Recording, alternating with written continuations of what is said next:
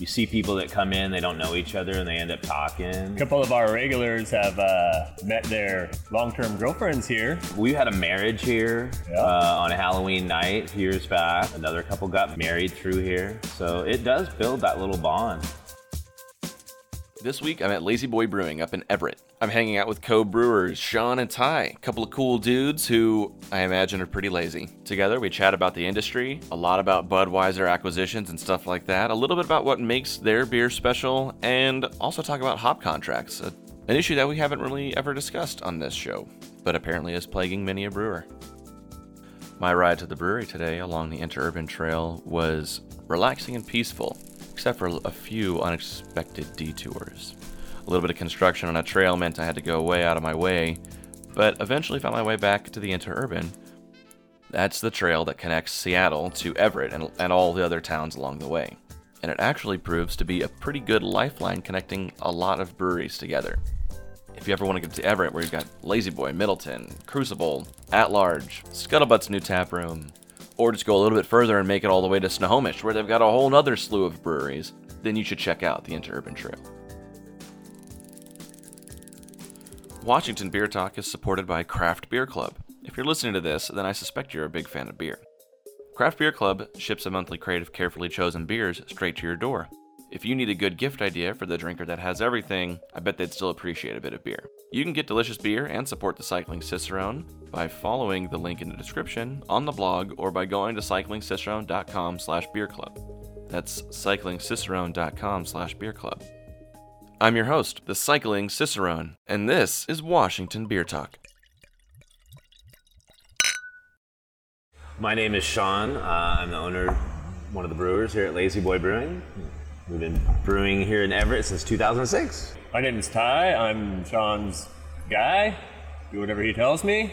I've been here for between five and six years. Okay, so this brewery has been here for, so you said 2006, so that makes it 12 years, which is, can I do math? It's Yeah, old that's in dog right. years. That's that's old in Brewery uh, years. brewery years. That's extremely old, you know, relative to all the breweries that are around these days. You guys might be, We've seen a few things. you've seen some shit, yeah. uh, you're probably the old, maybe the oldest brewery I've talked to so far. So how did you guys meet? Go ahead. This, is, this is a good story. So I was a beer driver for this guy called Jeff, who owned Three Skulls Brewing, and he sold his brand. Same time, Sean's guy Kyle was opening his own brewery. I was out of a job, and he was out of a The stars were aligned. yeah. Ah, not so bad. I just uh, was here, and that's how I met John. I was just here one day, and I was like, "Should I come in on Monday?" And I just said, yeah, let's try three days next week. And then uh, after the third day, I said, oh, let's just try five days next week. And Yeah. here we are, six years later. So you've, you've been here for six of these years. This brewery's been here for tw- double that. How were things different back then? That's that I could say back then. That's prehistoric for beer. How have you seen things sort of change? I mean, when we came out, there was only, I think, two or three opening brewery openings in the area at that time. And so I think there was a little bit more of a an anticipation when a new brewery came out. You know what I mean? And then uh, now there's just basically one a weekend. Yeah. And so there's not as much hype, and then there's a different scenario. Back when we came out, it wasn't, uh, you know, no one did this at home at their in their garage on a one barrel system and decided that they wanted to do this. That was kind of like not really the situation. Everybody decided, hey, I'm going to mortgage my house and buy a 15 barrel brewery and get into the commercial wholesale beer game. You know, so it was a different scenario for sure. It, it took a lot more money, I feel like, back in the day Really? to get back into to get into it with the wholesale. And now it's more of that everybody's got a tap room, more self distribution. Um, And how would you make a living just doing wholesale beer business? It's Yeah. very difficult to make a living just doing that. yeah, I yeah. Unless so, you have the volume. Yeah, that's why they're all so big, and so Yeah. yeah, so we've been known. So I can see that you've got what looks like a mug club, or like Yeah. you see a similar thing to this in a lot of new breweries that are funded by Kickstarter or something like that. But this brewery's been around since long before Kickstarter, before the internet. Yeah, just about. The wheel had just come out. yeah, right. I definitely didn't have a smartphone, that's for sure. So I wouldn't have been able to find this place. It's a similar uh, store. You know, we have a certain amount of members, hmm. and then we have a you know an, an annual incentive that we do. We do like an annual party for them. You know, they get X amount off a pint.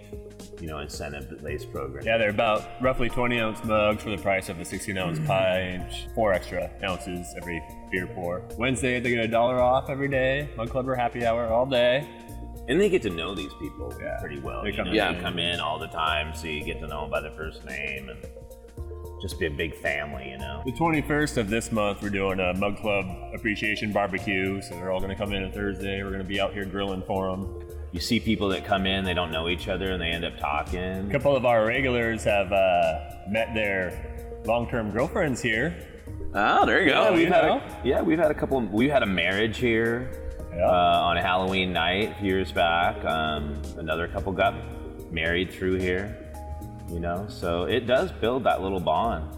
You know, we've got we've we we probably have like the mother of the uh, Mug Club members. We've got like six to eight people that have been here since we started, and they kind of like they just sit around. Everybody knows them, and they really kind of connect a lot of people. So we've been really lucky that you know that people connect one another. It's not just us connecting them; they connect us.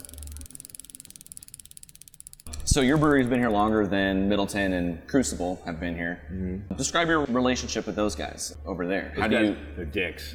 No, I'm just You're talking about literal that guy Dick who runs No, Crucible. they're great. No, they're really good. We have a good relationship with them. We do a, uh, a lot of events together. You know, we do collaborations together. Once a quarter, we do this little uh, triangle of a, a brew, like a little club. Uh, What do they call it?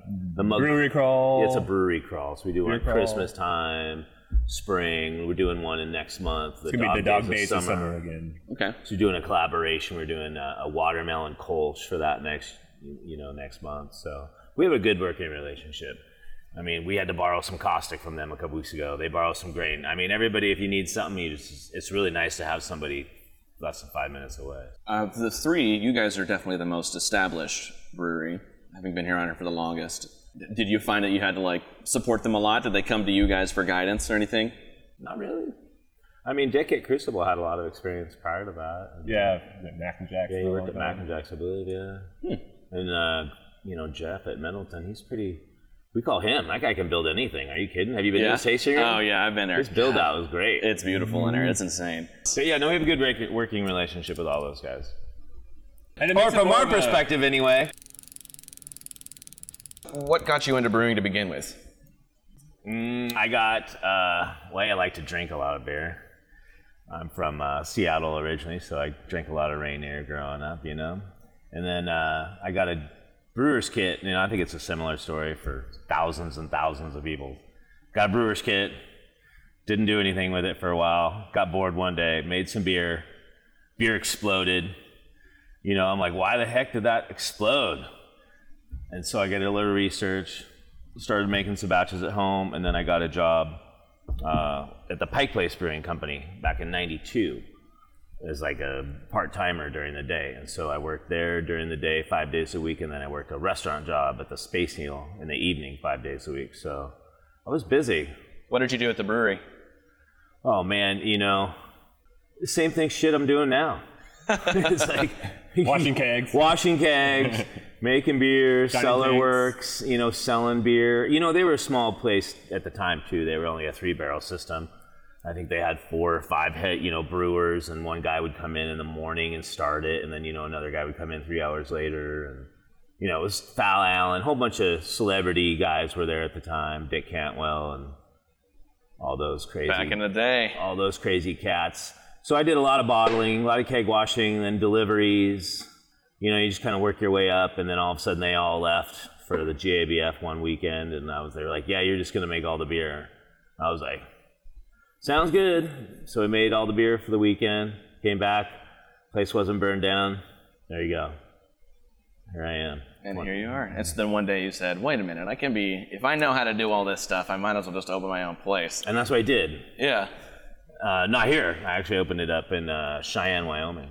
Oh. and I worked at the Wynkoop Brewing Company before that in Denver. It was the largest brew pub at the time in the country. Oh wow. So I've done, I think, five or six openings of breweries. Worked for other companies. Been doing it a while. Worked for the Ram restaurant for a long time. Okay, so you decided one day after working at five different breweries that you were going to open your own. Well, I worked at the Pike for about a year and a half. Okay. But I started working there on the premise that we were going to open our own, so I wanted to get the experience before I opened my own. Okay, so that was your. Yeah, we were You, did, you deliberately did the tr- like the trial there. Right. Okay. I was super lucky. So I got to see what the brewing industry was like and get the romance side out of it. And what kind of stuff did you learn there? This is a lot of damn hard work. Did did reality meet the expectation, or in what ways were it, was it different? Still doing it. So If I didn't like it, I would quit at any time. Okay. Because there's not that much money in it. Do you want to grow the brewery? What are you trying to? Always growing. I mean, if you're not growing, you're in a, a definite holding pattern, and that's mm-hmm. not going to be very good for you in the long term. Definitely trying to grow. We're definitely growing our self distribution right now. Our partnerships with our other distributors, they're doing well. So we are growing. Speaking of growth, a little more. Do you are you just trying to fill up as much space as you can here locally, or are you trying to expand out to more regional, get further away? I I occasionally see your bottles in like Chucks, but usually don't run across them super often. Yeah, about four years ago, we had a big network of Washington and Oregon, and uh, we were with another certain distributor, and we ended that partnership mutually, and uh, we withdrew back into just being hyper local, and that's worked out really well for us. So we are starting to can soon. We're doing a first test run here fairly shortly.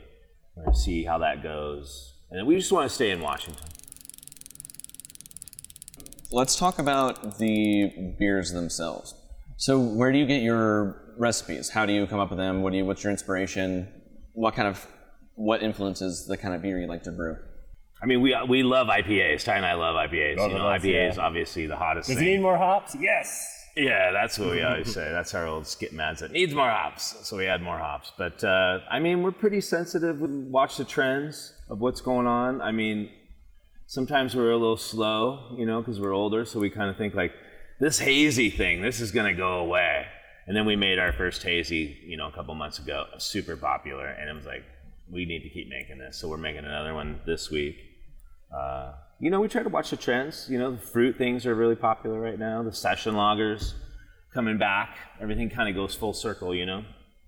This, speaking of your lager, this is amazing. I really, really like Oh, this. thanks. So, good, good recommendation and good choice, me. yeah, yeah. We ran out of names, so we were like, eh, it's just beer.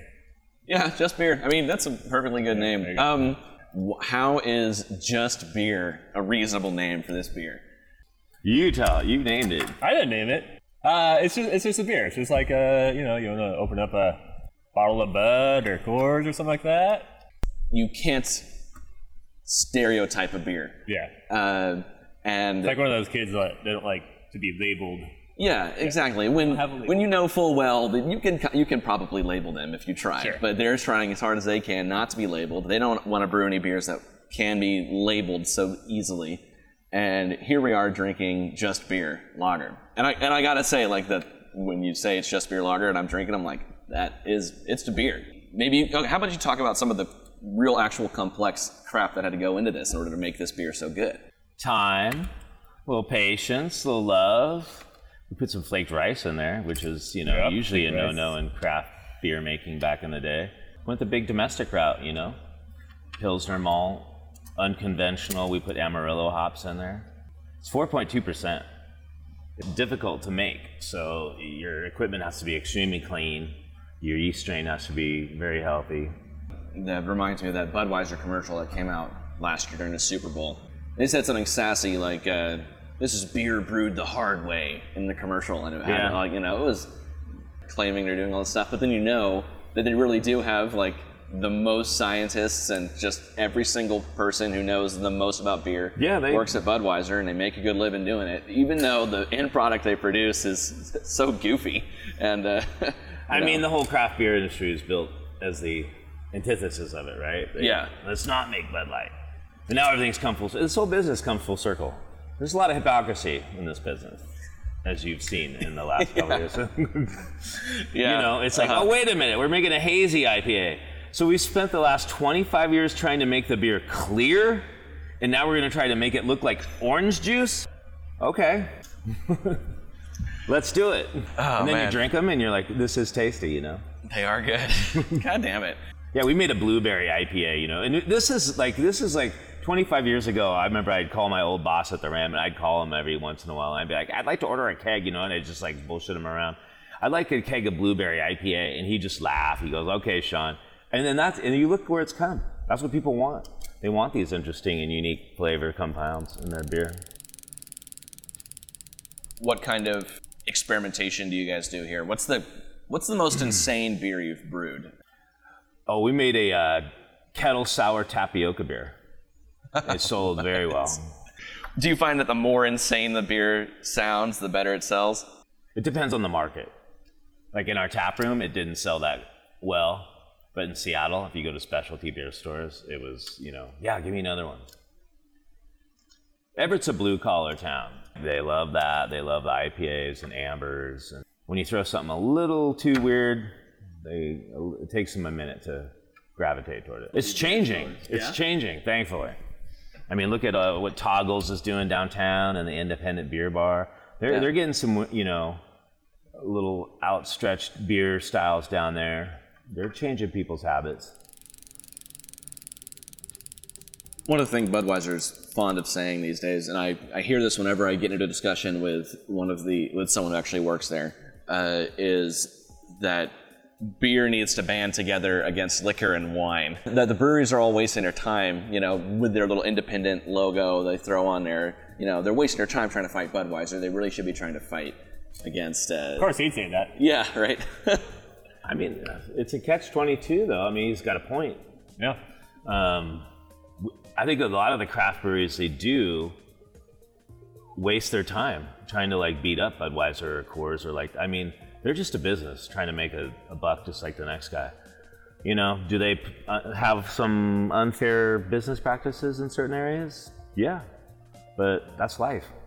That's in any business. You know, you got to get over it. This is this is a cutthroat business. You know, at, at its core, this is cutthroat. So that's where it is, is. It's always been like that. It always will be like that. And if you don't have a stomach for it, then you better not get in it.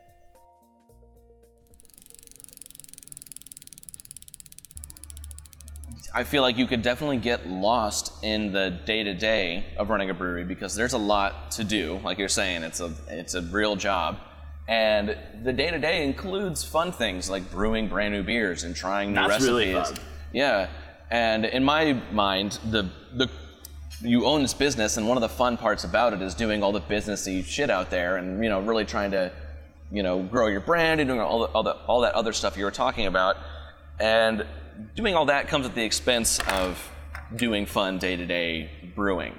How do you kind of reconcile the fact that what you sort of wanted to do when you opened a brewery was brew beer all the time and have beer to drink and do fun things, and you wound up now kind of having to balance too many different things. I think that's when you come in on Sunday, and so the phone doesn't ring, and then you can actually make some beer and you won't have interruptions.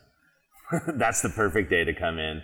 Early Saturday or early Sunday morning and make that batch of beer.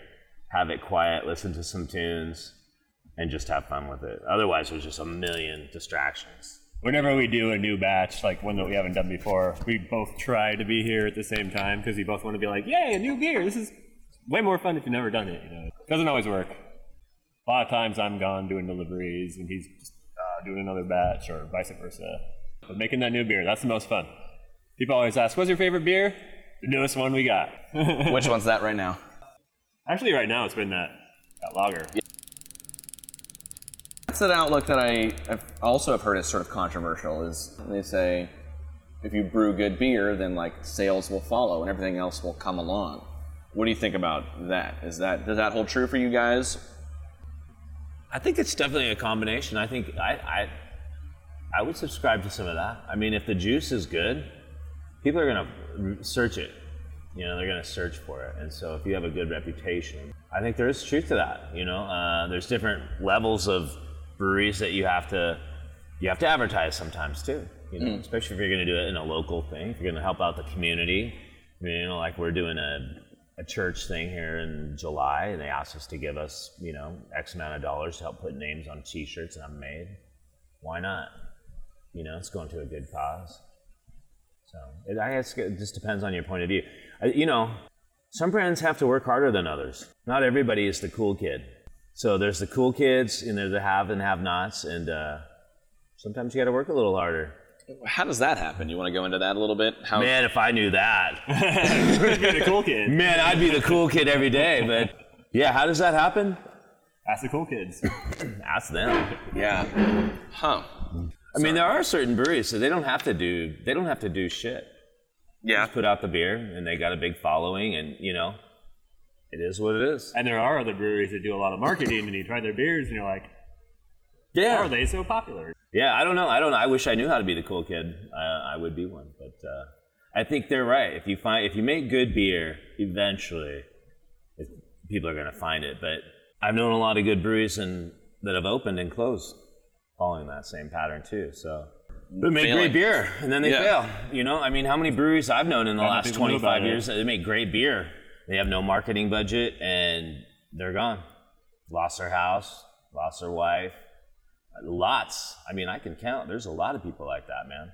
They make great beer. Sometimes luck helps too. you know, if brewing good beer was the primary component, then you wouldn't have bad beer that you could buy so easily, right? Like, what's up with all this? With all the as much as I like Bud Light, like it's not really that good. And that's because you know it, it's got the other, it's got that other bit. the secret sauce isn't good sauce. But there's a lot of craft beer out there that's really crappy too, man. You know what I mean? yeah. Just because it's just because you open up a brewery and you say you're craft beer and you brew on a one barrel system at your house, that doesn't make you a damn professional. It doesn't make it just because you made a new IPA that it's like the next thing coming. It doesn't. It's not easy to make good beer. It, I think it's easy to make average beer. I think it's really difficult to make great beer. Because you have to know your ingredients. You have to have a great brewer, you know? A lot of people can make beer. It's not that hard. I mean, come on. Do you guys make great beer? I think we make above average beer, and I think sometimes our beers are great. The flip side of that is sometimes they're bad. Uh, if they're bad, um, they would you wouldn't see it. What do you do if you brew ten barrels of a bad beer? Throw it away. Yeah, you throw it just right, right down a drain. Yeah. All right. can't- I'll come with a big bucket next time and scoop up all that. me Hey, your knock friends. on wood, that hasn't happened in a, a little bit, but uh, you know it does happen. I mean, bad beer happens. Yeah. You know, something. restaurants burn hamburgers, man. It happens. You know what I mean? Mm-hmm. You just do the right thing and sewer it, move on, clean up. Don't sell it, man. That'll kill you. It doesn't happen that often, but mm. What, what's led to a, a batch being worked like that? It's usually the process, you know, something you missed on the cleaning. Mm-hmm. So you wind up with, you know, half extra cup of caustic in, in the beer or something silly like that, or no, just not clean enough. So Yeah. maybe okay, a little bacteria left over somewhere. okay. So the, the Luckily, it accidental hasn't happened sour. in a yeah. while. Okay.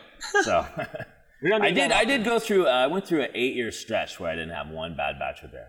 Hmm. So that was a pretty good stretch. And we're on a good stretch right now, so I don't think we should talk about it because it might Yeah, jinx it. yeah, yeah. But we're getting there. We're getting some good numbers here going. So Sorry. 'Cause it's I- a I- lot of money when you have to sewer a beer. Yeah. And not only the money, it's just frustrating. And then you have It's to do sad. it You do it again. again. And then you have to Make do that it beer again. again that you already made. yeah. And you, you know, like Nature's supposed to take over now, not me. yeah, watching a beer drain away is like just a. That's got to be. That's got to feel heartbreaking. I can imagine it.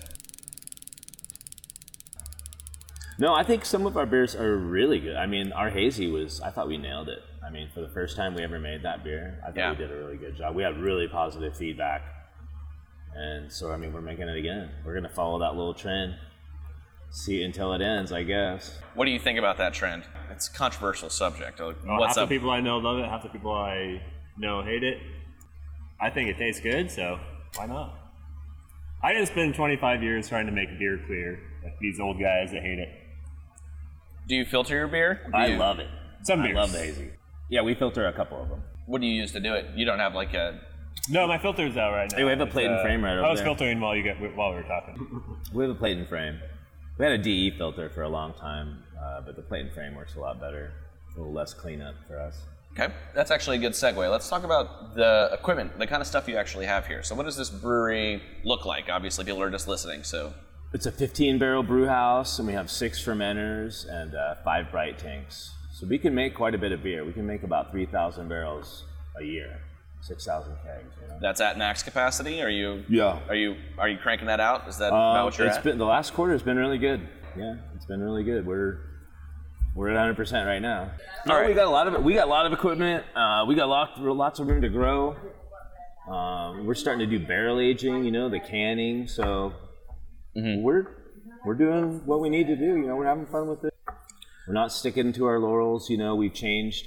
Three years ago, we changed our flagship IPA, and our regulars. You know, I thought we were gonna have a little revolt, but uh, as soon as they tasted the new one, they were all like, "Yeah, this is pretty good." You know, Mosaic hops and Simcoe, Citra. It's hard to go wrong. Yeah. That's a good trio. What brought along that change? What did you think? What was the reason for that? Sales were lagging. Industry was changing. You know, they wanted everybody want those big dank and sticky hops, and ours was more traditionally malt. You know, an English malt version, and it was just like, man, we got to. You know, sales are lagging. We got to change this. You know, and we made we did like an anniversary series of IPAs. We made like four or five different IPAs, and that one was the best selling one. So we decided that that's when we're going to move to. Hmm. That makes me think of a weird question. So you, when you've got all five of those IPAs on tap, when I go to a brewery and I'm like, I don't know, I'm a cicerone. I studied beer and I drink a lot and I can figure out the differences between beers. But something I would never bother doing at a brewery is looking at five IPAs and then drinking all five and deciding which one is my favorite and like maybe buying a new pint. So what I want to know, and I don't know if you'll even know the answer to this question, is how does the best IPA become the best selling one? Did people drink an IPA, go that I think that one my that one's my favorite, tell their friends, and then they came and bought another one? Because I would never buy the same IPA twice if there was five on a list. And then I would, so there's no metric there that I, that Yeah. what I, my own behavior would never come would never translate to that. All five of these are good. How do I pick which one I like the best? yeah, Good it's for insane. different ways. Which one would become the best selling one? I mean, that's hard because there's a lot of components. And main the component is uh, the main one is can you get those hops? Hop contracts are a way for brewers to sort of guarantee that they're going to get the hops that they need in the coming years. Basically, brewers need so many hops, and farmers need to know what hops to plant, so they have to contract them out years in advance. This proves to be somewhat of a difficult process that can be more of a pain than it's worth. Of course, if you need certain hops, you can just buy them on the spot market. That's where you go when you need just a couple of pounds of some kind of hop, but you can't be guaranteed the price or really know what you're going to be able to find on any given day. Sean goes into some detail about some of the problems he's had with hop contracts. Because you don't want to buy spot market pricing on everything, so you have to contract them. Plus, I think something that happened was uh, that out of all five of those, that was kind of both of our favorites. Yeah. John's favorites the most. Let's- Let's make that one. I mean, I loved the one with the Citra and lemon drops, but we couldn't get those hops. Hmm. You know, they were all sold out. And so it was like, we like this one, like Ty said, and let's just go with this. The hops were available. I bought a whole bunch. I was lucky to know somebody who had those hops for sale. So I bought the remaining hops for the year and then got a contract for the next four years. So How do how do hop contracts work?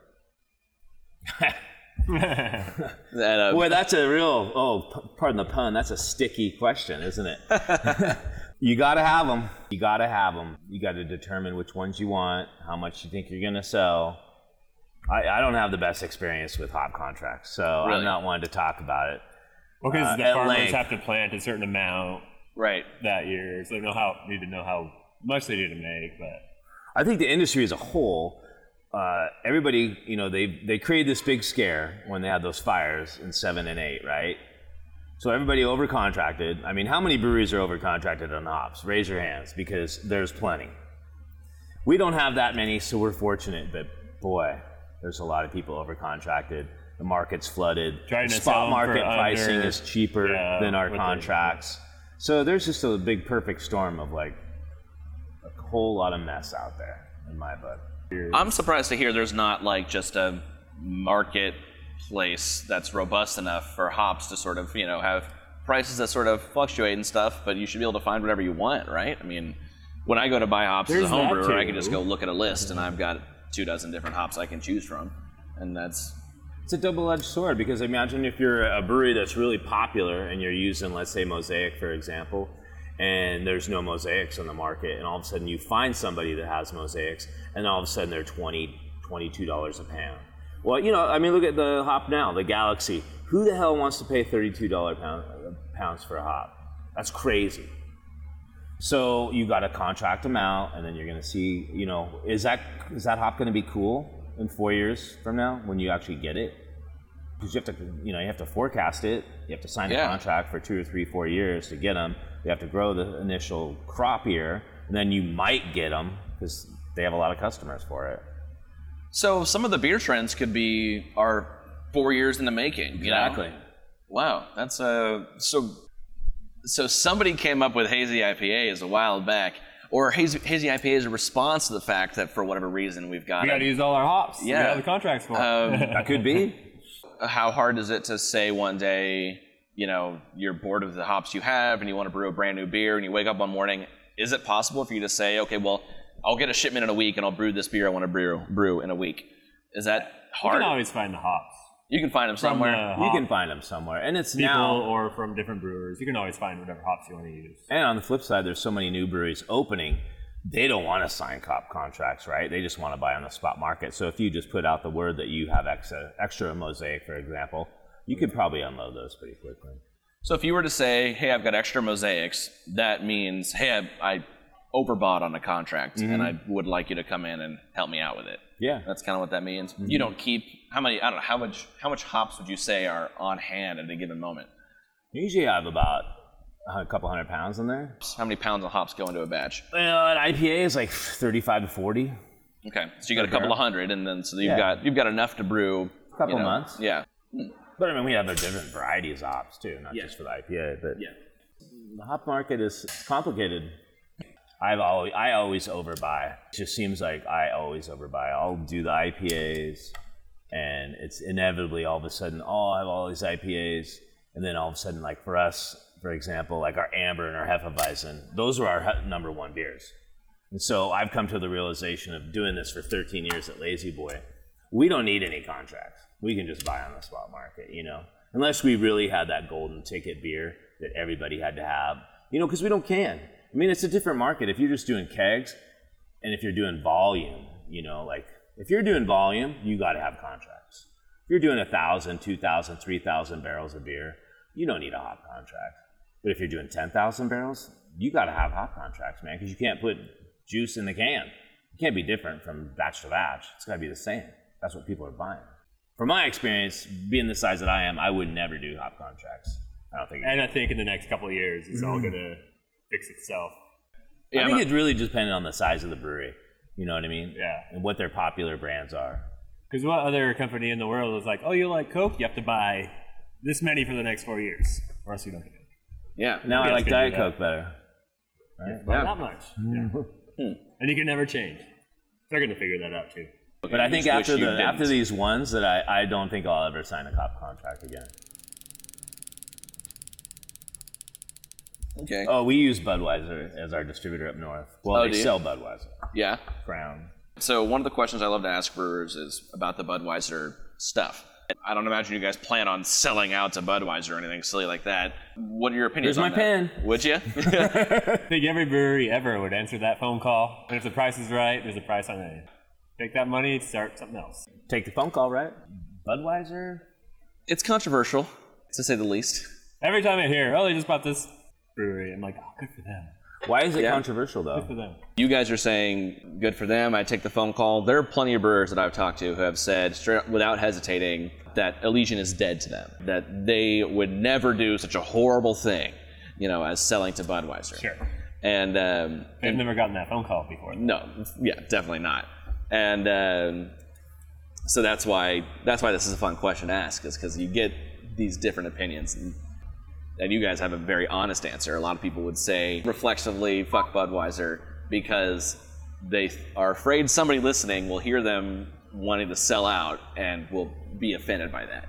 No, but you guys are talking about that's just business, and that's the way that it is. For Elysian, the corporate beers, the loser Yeah. Corporate beer sucks. When they sold out, they put corporate beer still sucks. I love that. I mean, I haven't drank it in a while, but And uh, you know, for it's not like Budweiser doesn't do y'all any favors. I mean, you guys distribute through them. So talk Yeah. about that a little bit. we got free coasters from 'em. Yeah. Hey, watch the liquor board might be listening. Coasters. Oh yeah. no, we do good business with them. We have a good working relationship with them. They have their own craft division, so they really do treat it as a separate business. So we don't ever really have to be a part. We don't really ever listen to, hey, I didn't meet my quota of Bud Light sales or Budweiser sales. You know, we just talk about the craft beer and what they're doing for us. So we, I don't really. I mean, I work with those guys a lot. I don't really ever hear that much about that um, for myself. You know, when I go on like a ride with, sure they sell what they have to sell, but I think most people, when you know, if you're selling Coors, you you know, you have to have those tap handles, and there's a lot of craft beer out there, and it's growing and growing, and uh, if people are saying that they're not promoting, you know, in our case, I mean, they promote us, so they're promoting us. So it's really hypocritical for me to sit here and say I hate Budweiser, I hate Bud Light, when I have to work with those people who live in the area. You know, they they do everything that everybody else is doing in the community. So I mean, I think that they get a bad rap of like not to defend, like you know, they're. I mean, sure every company like, do they squeeze the market in the in the grocery stores? Hell yeah. I mean, they get their stores, they get their price points, and you know, on a national level, do they kind of demean some of their products by price pointing at a six pack at six ninety nine or whatever? Yeah, but you know, that's just the business side of it. And we don't have a salesman or a delivery driver here. It's just the two of us that does everything. So it's nice to work with those guys to have us help get our beer in the market up north and down south. We do King County ourselves, but would it grow if somebody else did it for us? Sure. What's it like working with them as distributors? I this is I, I knew they distributed. I knew they owned all this stuff. They got they get to do all that, but I didn't realize that they would take on competing craft brands and distribute those. So how does how does that work? What's the yeah, what's that business relationship even like? I, I can't even imagine it. Having What's their end game? I don't know. I mean, not even what's their end game. I mean, well, what is their end game? But also, I mean, I, any company's end game is to have more tap handles and more shelf space. So why are they line. why would they take you on as a Because client? they want to increase the bottom line. Because Okay. if, if I'm I'm just another competitor, like for example, if I'm self-distributing up here, I'm taking one of their handles away potentially, right? Hmm. So they better they would rather work with you than against you in some cases. And sometimes these companies they take you on and they're just bone collectors and they don't promote you and they want to see you maybe not succeed. I mean, would they admit that? I don't know. That's what I would be afraid of. So the phrase you use, bone collector. Yeah. What what is that? Afra- what is that? that means you're going to die. You're going out of business, man. oh my god. But they've if, been if good you to see a distributor collecting and collecting and collecting all these brands really quickly, how are they going to do a good job of servicing everybody and representing everybody in an equal way? Well, the bottom line is in the brewing industry, like any industry, they don't. They pick who has the most money, and those brands become the most successful. End of story. That happens a lot. Distributors have a bigger role in I don't know choosing the winners. They're the they're the American Idol judges, and Sometimes. you know, Sometimes. and it- obviously in Seattle with self distributing, you guys are out there fighting for your own uh, tap handles at bars Yep. A and lot stuff. of rotating. We have a lot of permanent handles at different locations, but there's a lot of rotating. There's other It's a good mix for us because the self distribution allows, you know, everybody wants that shiny new penny, right? What's new? What do you have that's new? Well, for us, it's easy to deliver to our customers, like, here's what's new, right? And so when you're with a big distributor, sometimes it just takes a little bit longer to steer that bus to get the new stuff into people's hands. And this business is very fluid. People want the new stuff. The buyers at bars and uh, especially bottle stores, they want the new stuff and they want it right now it's a me, me it's you know what did i do for you yesterday mentality so mm-hmm. it, we have a good mix you know our distributors do a good job of getting new stuff in there and we do a really good job of like if it's new we can get it out to market within three weeks. You know so that's i think that's where you see the whole country is if you're self-distribution man you know that's like the big joke right? Oh there's another self-distribution white van going down the road and they're dropping off the one keg of the, the one-off beer. But you know you see it over and over and over again. That's what the buyers and the consumers want. They want new stuff. And so i think that's really good in the marketplace that you can have that kind of turnover and that kind of creativity. It- That creates more creativity on the brewer side. And we 'Cause can now you know you have to make a new stuff. You have to make new stuff flagship all the time, Which they can do. and that helps us, you know, have more fun in the job. I mean, can you imagine making the same thing over and over again? That'd be pretty monotonous, pretty boring. Mm-hmm. Another Amber Ale, another Hefeweizen, another Amber Ale, Yeah. another IPA. I mean, there was a time when, like, 10 years ago, when we had an, uh, we were making like Northwest Hefeweizen and Bavarian Hefeweizen at the same time.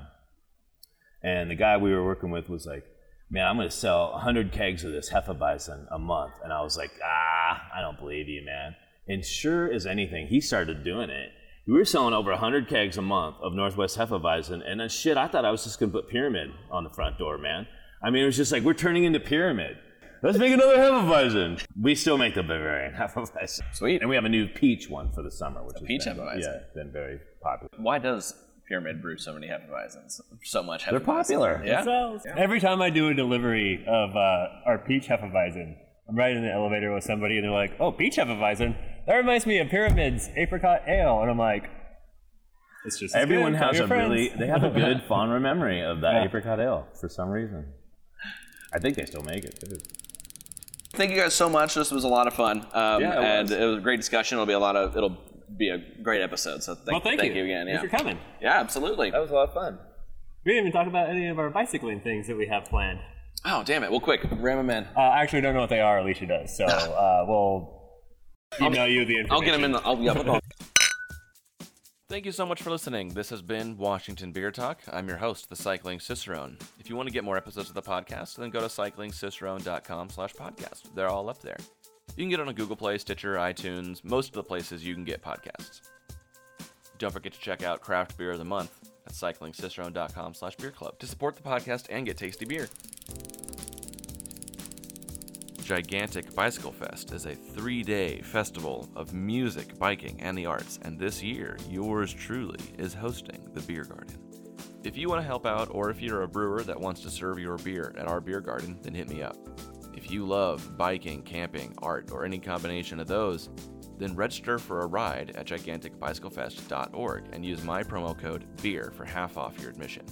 You can register for a 50 mile ride, a century ride if you're bold, or just come and enjoy the music festival and beer. August 24th to 26th. See you there.